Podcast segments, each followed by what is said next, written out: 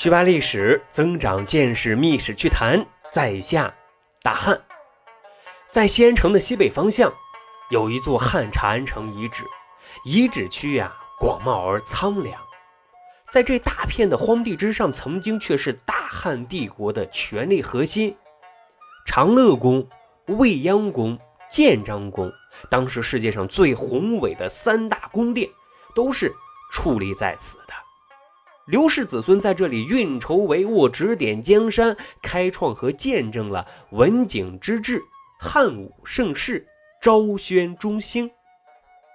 只是呀，独转星移，如今这里只剩下西北尽裂的疾风和没有酒也能讲上三天三夜的史书传奇呀。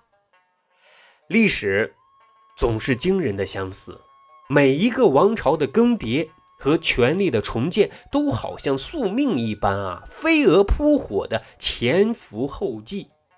纵使呢是已经跨越了千年，依然能感知那穿越时空的血雨腥风、明争暗斗。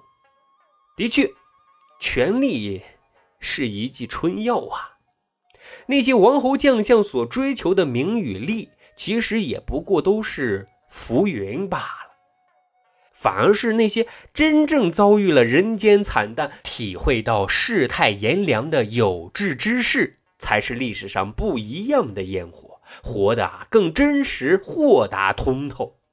我们呢，也时常会仰望那些曾经叱咤风云、改变历史走向的大英豪。但是我们灵魂深处也会时常牵挂那些或抑郁而不得志，或挥毫泼墨纵享人生，或采菊东篱避世所居的文人墨客，他们的那些悲欢离合。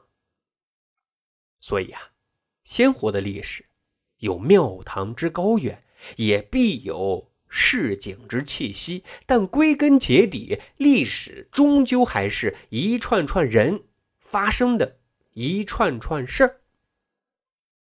二零一九年的十一月份，大汉呢受中国法制出版社的邀约，以《密史趣谈》节目为底稿，重新编排组稿、精校内容，与出版团队又进行了集中打磨。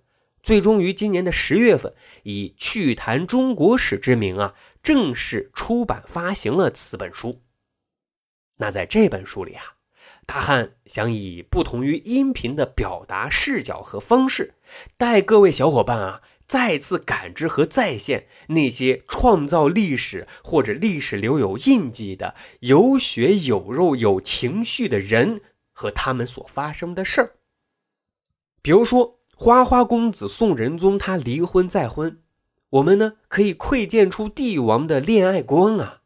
斜杠青年沈括，科学家混江湖史啊，证明了什么？人品才是王道呀。杜甫的爱情，那可真叫真正的患难见真情。元稹与薛涛的姐弟恋，只能证明一个问题，那就是元稹啊，他就是一个假文艺青年。还有。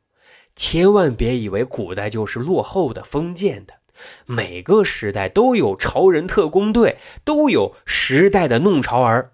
您知道古代的宠妻狂魔吗？您知道古人是如何捧臭脚的吗？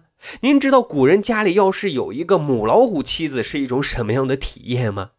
在这本书里啊，您都可以找到。当然，这本书里还搜罗了历史里隐藏着的秘密。比如说，古人所说的“吃亏是福”，真的是自欺欺人吗？